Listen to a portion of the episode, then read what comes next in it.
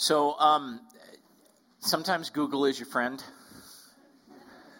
Um, Google was my friend this week because I was kind of thinking of, of, of, illustrations to kind of get us started this morning. And I really couldn't think of anything beyond the Music Machine song that I learned when I was a kid about the snail.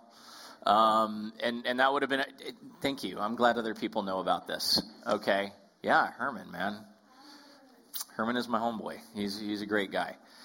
But I, you know, rather than having us all sing "Have Patience, Have Patience" together, I figured I would I would kind of look up some other things, and so I looked up longest wait on Google.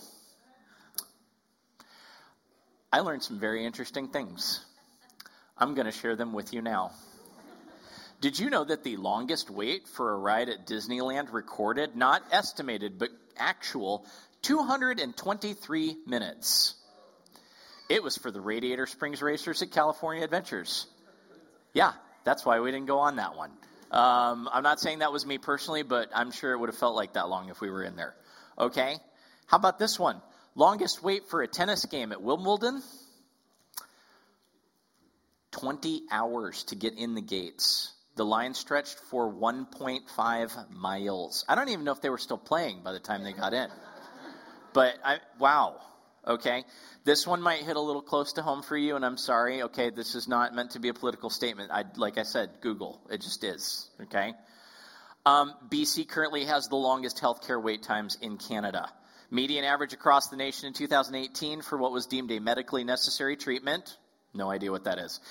19.8 weeks nationwide. That's not awesome, but BC, it's averaging 23.2 weeks but I guess we should be happy because the year before it was 26.2 weeks, so it's coming down. That's like a, by a whole month, okay? But if that depressed you, how about this? If you're a Green Bay Packers fan, your wait list for season tickets is the longest of any sporting team in any venue in any sport ever. The current wait list for a Green Bay Packers season ticket is 30 years, three zero years. There are people who have signed their infant children up on the wait list, hoping that either A, they will have the means to afford the season tickets, and B, they will still be a football fan in 30 years. That's quite a hedge investment there, okay? Wow. Wow. Waiting is a part of our lives waiting is a, waiting has been a part of our lives since the beginning of what we know. I mean, eh, you don't have to look very far in the Bible to find waiting being a common theme. Okay? We know this. We know this. We are, we are waiting for little things and we are waiting for big things and we are waiting for the end of all things. And we talked last week about Abraham, and, and we talked about him in turn, we talked about he and Sarah in terms of hope, but hope is tied to waiting. And if you remember what I said last week, as a lot of times, you know, we got the Reader's Digest version of Abraham and Sarah where we see, you know, there's a conversation here and there's a promise there and there's messengers in the desert here. And what we forget is that those are the highlights. And most of their life is lived waiting and the only assurance that they have are these promises. And the only and the only real presence, the tangible presence of God in their lives is these promises hanging on day after day, week after week, month after month, year after year, throughout their whole lives. And that and that faithfulness and hope are characterized more in the waiting than when God does something. And so when we start talking about this idea of patience, becoming patience, embracing patience, patience is the fruit of the Spirit, I think we need to realize is, is that we're this is really rubber meets the road kind of stuff. This is where we live. We live in the waiting. We live in the waiting not just for the return, but we live in the waiting for all of the things that are in between now and then.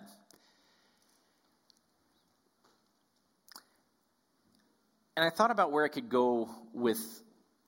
I mean, there's so many different stories in the Bible. There's so many different scriptures that we could read. There's so many different places that we could go. But where I want to go is to a place that you probably don't normally go, which would be the book of Numbers.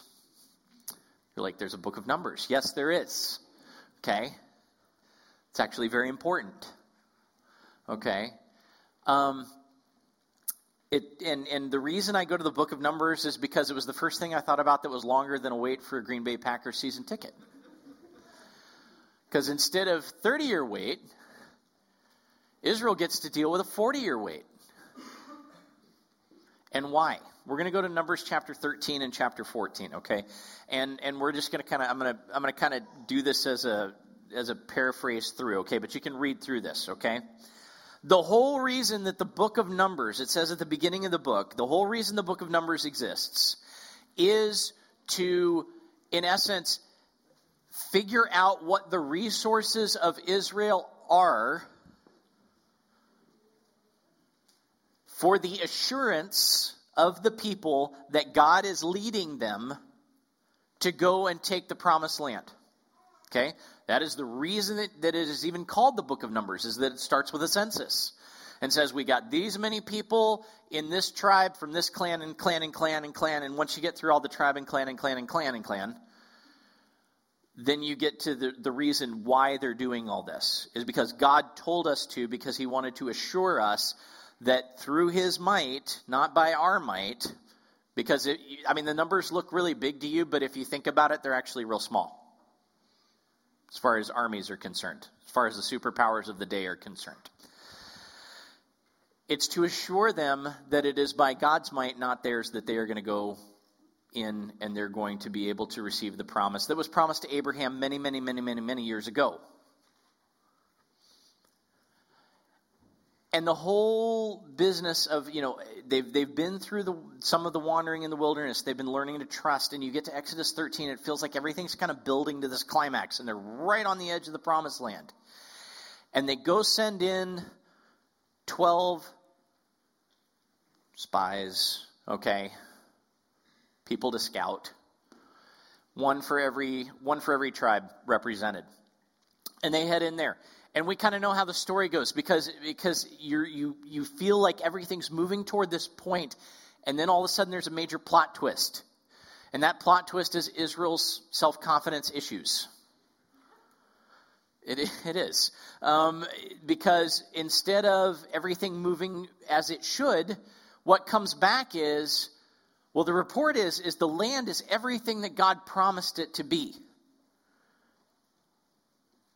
But then there's a problem. The people there are entrenched.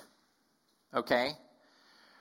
Uh, Randy, you asked me a question last. You asked me a question Sunday night at the Mexi Stack party about the Nephilim. They're in Numbers 13. That's where you get that name.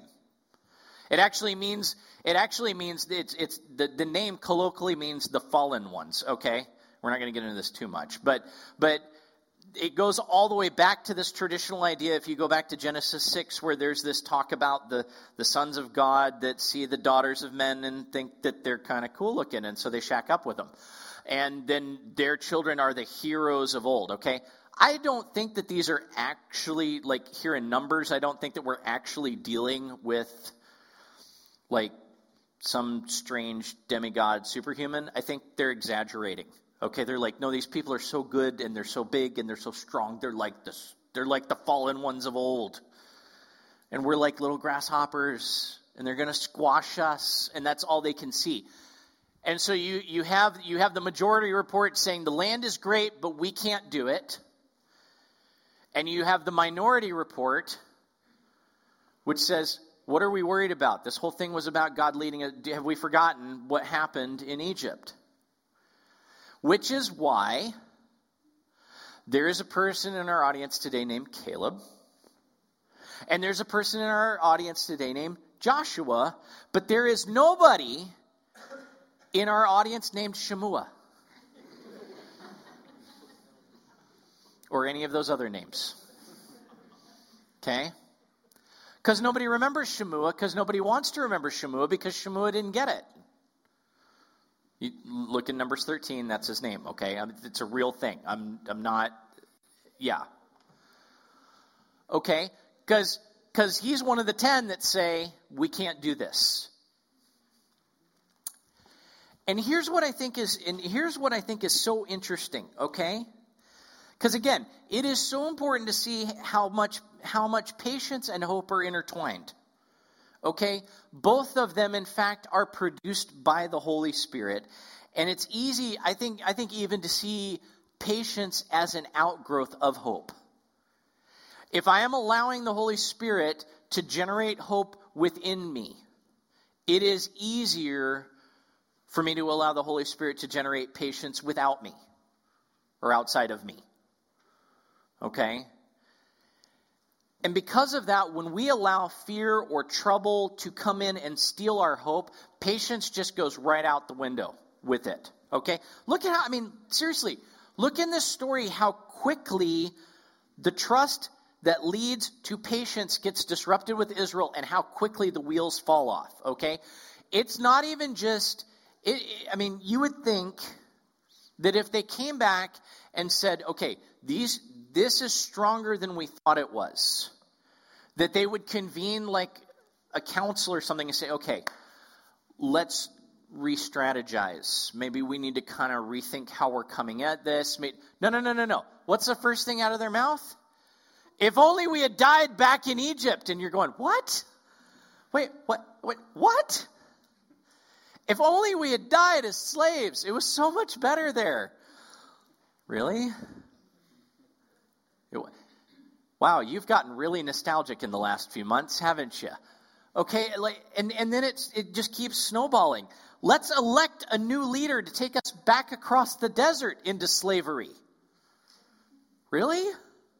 No, no, I'm, I'm not making this up. It's in there. Read it. It's there. You guys are looking at me funny, and I'm going, no, it's there. Okay? But not before we throw rocks at Moses and Aaron until they're dead for leading us on this ridiculous journey.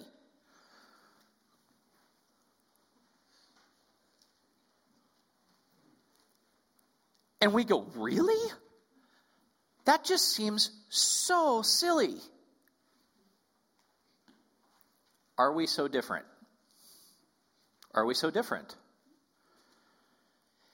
How often, when we make that move backward away from God out of fear, right? When, when, when, when, when our hope is under attack, okay? When, when, when our, our, our faith is being compromised by the circumstances of life, and instead of that move forward to grab the hope that we need in Christ, we move backward out of fear. How quickly does our adversary just seize on to that moment and captivate our imagination with the worst possible scenario. And we find ourselves just reacting to everything.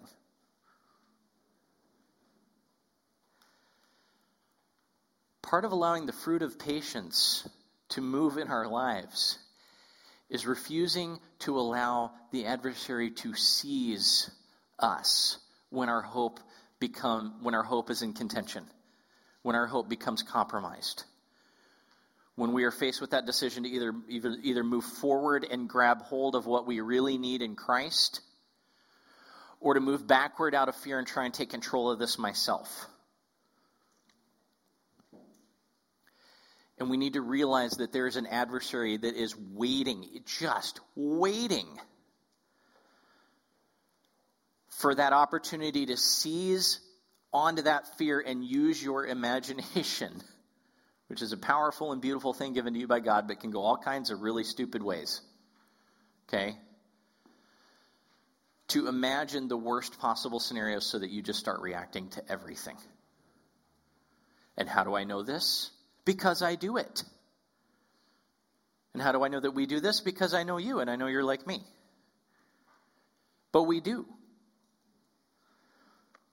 We are more like Israel than we think. And we continue the story through Numbers 14, and, and, and I love this, okay? First, the glory of the Lord inserts itself and asserts itself to the crowd, okay?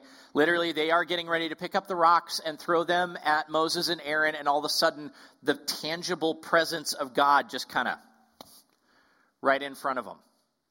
Same, Kind of the, the, language is kind of the same thing that happens when the Egyptians are bearing down in their chariots on Israel at the Red Sea, and the glory of the Lord inserts it. So obviously, it's not just God asserting his power, it's also kind of a reminder like, hey, remember the last time I did this? Who was on the right side? Who was on the wrong side? Oh, right. So he stops the action, and it it's fun. It's you know, I mean, it, it's kind of like I love this exchange. It's kind of like God saying, "Enough, everybody, go to your tents until I figure out what to do with you." Okay. And the ensuing conversation that happens between Moses and God is very interesting and very ironic. And it raises some really interesting theological questions that I'm not going to really get into. But the, the, ta- the dialogue is almost like Moses changing God's mind a little bit, okay? And I don't know if that's actually what's going on or not. Because some, some people would say that is what's going on. Some people would say, no, you can't change God's mind. Here's, here's another idea, okay? God says, you know, I just had enough. I just had enough. I, I seriously, I've been feeding these people for months. I have been, I have been watering these people for months. I have been protecting these people for months. I, I, they, they cried out to me in their distress and slavery. I brought them out with an outstretched hand. I brought them to myself. I took them. I am taking them to the land that I promised them. I'm doing everything right here. And I just, I've had enough. Moses, you are a descendant of Abraham. I can just start over with you. I just start over with you. We'll make you that great nation. I still fulfill my promises, and it's great. And you see Moses going like, but God, what will the Egyptians say when they find out that you have defeated them and then led them out into the led the people out in the wilderness just to let them die out there? What then will the nations say about you? It's it's this really interesting contrived argument, and God goes, Yeah, yeah, I am that guy, aren't I? Uh. Slow to anger, abounding in steadfast love. Slow to anger, abounding in steadfast love. Right. Okay. Okay. No wholesale slaughter today, but you guys are grounded like forever. forever. I'm not trying to make great light of this passage, but what I do, there, there is a reasoning that, that, that says that God is basically, God is friends with Moses, and God is venting. God already knows what God's going to do. God already knows that God's going to be faithful. God's just venting about how hard it is to love a people that don't know what they're doing. And you know what? I actually take great I actually take great hope from that. I really do. Because here's the thing. Your God knows what it's like when you just feel done and you want to give it up and you just want to throw it all away. Your God knows what that feels like. Your Heavenly Father knows what it's like to be fed up and tired of waiting for things to get better. He knows what it's like when that person that you are faithfully loving and caring for has hurt you for the thousand umpteenth time. He knows what it's like when disappointment strikes for the million umpteenth time.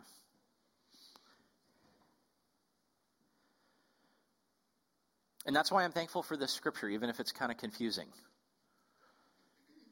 It is so important that when we consider how God operates, when we consider patience and mercy from God. Okay? We, we just heard in 2 Peter, you must understand that with the Lord, a day is like a thousand years, and a thousand years is like a day, okay? So we understand that God, out, God stands outside of time as we understand it, but that does not mean that when God is talking about having patience and mercy be the hallmarks of our lives as disciples, it is not coming from some detached place where God can't understand us. He's like, I don't understand. A thousand years, it's like a day. Okay? No, what that means is that God is experiencing a thousand years of disappointment compressed into a day and stays faithful anyway. That'll blow your mind, huh?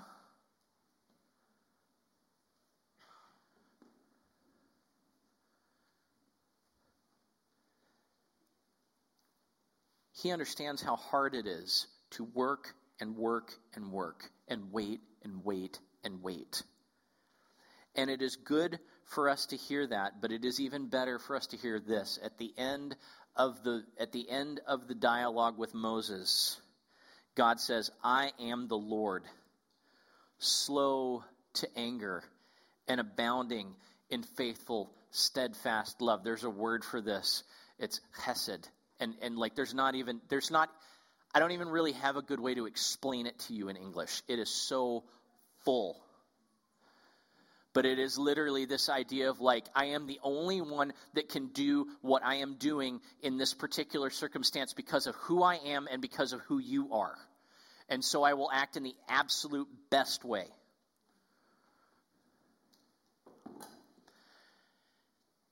I show mercy to a thousand generations, yet by no means ignoring sin, punishing even to the third and the fourth generation.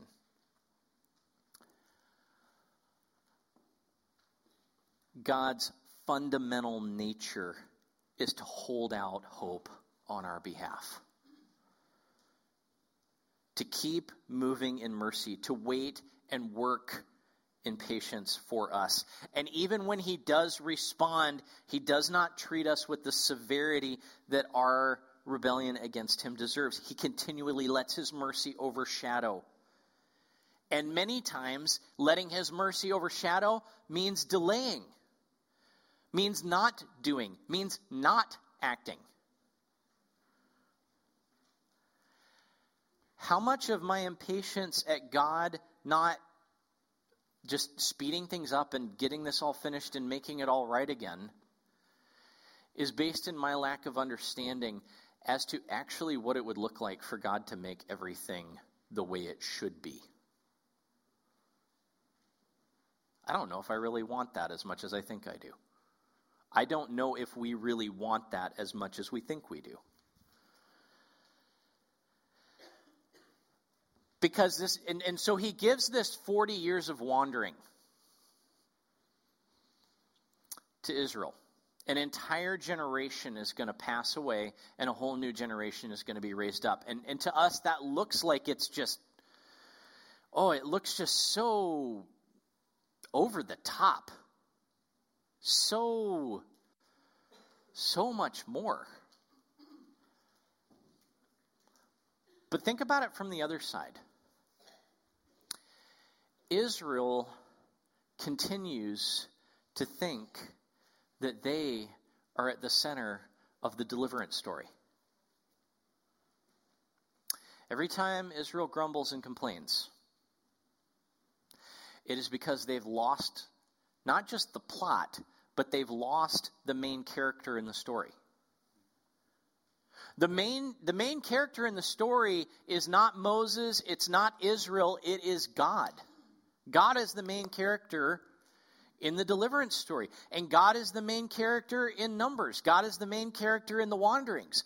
Why? Because it's going to take that long to raise up a people who will learn how to trust, who will learn how to make themselves not the center of the story enough so that when God comes back and says, Yeah, those people are still as strong as they were before, and it's still as dangerous as it was before But now, through the waiting, now through having to exercise, having to let me be your patience. We talked even this morning in class about how patience is described as long suffering. How, how, how enduring through the suffering, perseverance, all of those words that we really don't like in the Bible, but that are all over the place. Now, you are ready to let me do what I need to do.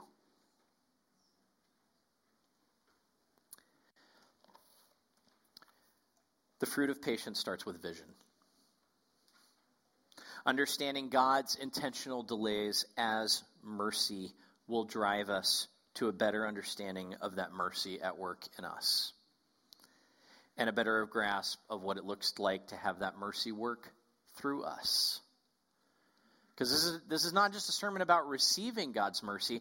This is about this is a sermon about becoming God's mercy. If the fruit of the Spirit is at work in me, it's not just that I'm going to have more patience with God, it's that I'm going to start having more patience with myself, and I'm going to start having more patience with everybody else around me. And let me be clear that is a fruit of the Spirit. This is not a sermon about being a kinder person.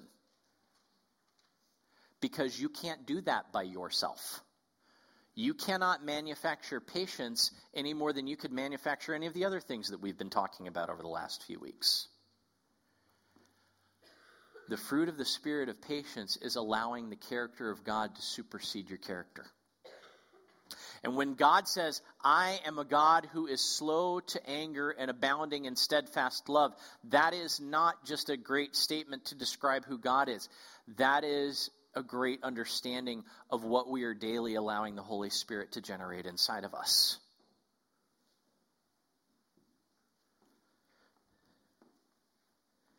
Because practically, that's what becoming patience is. It's tied to those two practices being slow to anger and being abounding in that steadfast love, that chesed.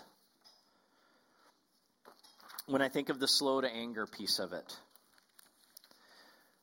the wisdom literature, especially Proverbs, has a ton of prescriptions of this, but they, they all kind of boil down to this idea. Wisdom is a slow, intentional response to what is going on around me, and foolishness is the quick reaction.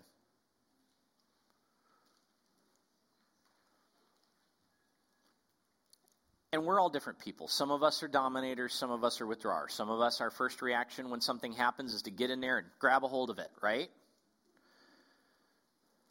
And some of us, it's the opposite. When something comes and it's not in control, we're going to turn tail and we're going to run the other way as fast as we can. I think what Jesus is challenging us to in this, especially when we look at, at God's character,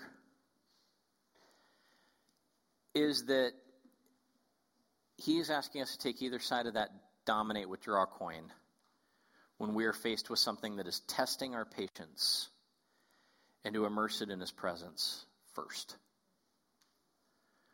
When we consider how he would speak in this situation, we are already starting the road of patience.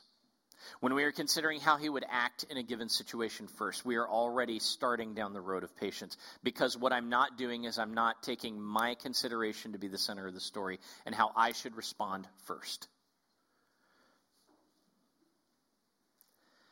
When we consider how often Jesus said, Do not worry,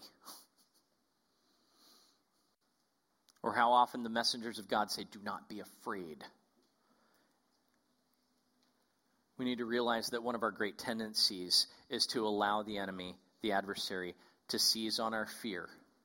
And one of the great ways to allow patience to flourish in us is to allow the, the presence of Jesus to overshadow the things that arouse anger and frustration in us because they do not matter so greatly in the light of his eternal mercy. I think that's the first part of it. But then the other piece is the abounding and steadfast love. Because patience isn't just about not getting angry. Patience is about taking the attitude of consistently hoping the best for the other and working toward that end through consistent love. If I sit at the center of my story, then all of you are just bit parts. I, I love you, but you are. Okay? And how I will relate to you will either be whether you are people that help further my story or whether you people that get in the way of my story. I'm just kidding, Hector. I love you. I, like, you were just somebody for me to look at. Um, and you were somebody that wasn't going to get mad at me. Uh, yeah. Like, you look at the wrong person when you make that example, and you may have to do some, like, serious pastoral counseling later. But I mean, it, you if, if I am at the center of my story, then everybody either is an aid or an obstacle, which means that they aren't people anymore. Which means I have no ability to embody the steadfast love of God to them anymore because they aren't people. And how often is my is my lack of patience rooted in placing myself at the center of the story? Because if God is at the center of the story, and, and, and, that's the other thing, all the people that are, that are running into your life that are rude or impatient to you, it's because they don't know that it's not their story. Patience may be one of the best evangelistic tools that you have in this world because what it will do is they will be like, wow, you respond very differently than the people around me do. And you go, yeah, because that's because I know that I'm not at the center of this story. There is a bigger story going on here, and I'm just thrilled I get to be a part of it.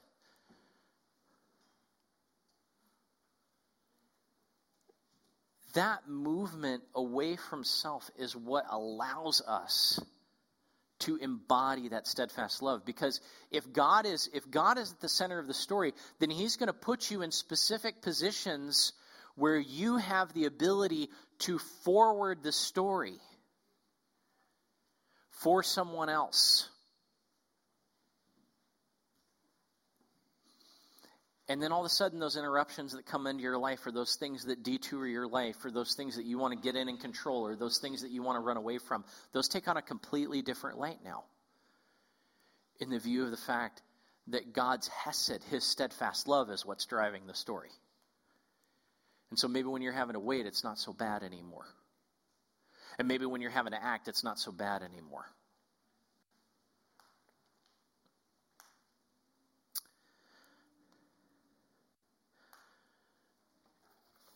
And I talk about, I mean, I, I talk about patience as, as primarily minor annoyance, but I mean, let's get back to the reality. When, when, when Peter was talking in 2 Peter,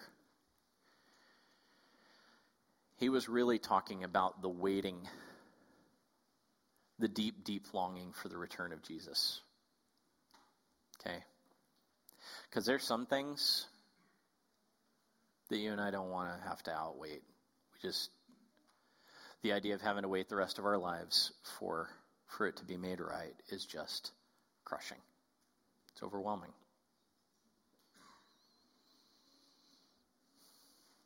That's that's a patience that no amount of self will is ever going to fix. It's just not.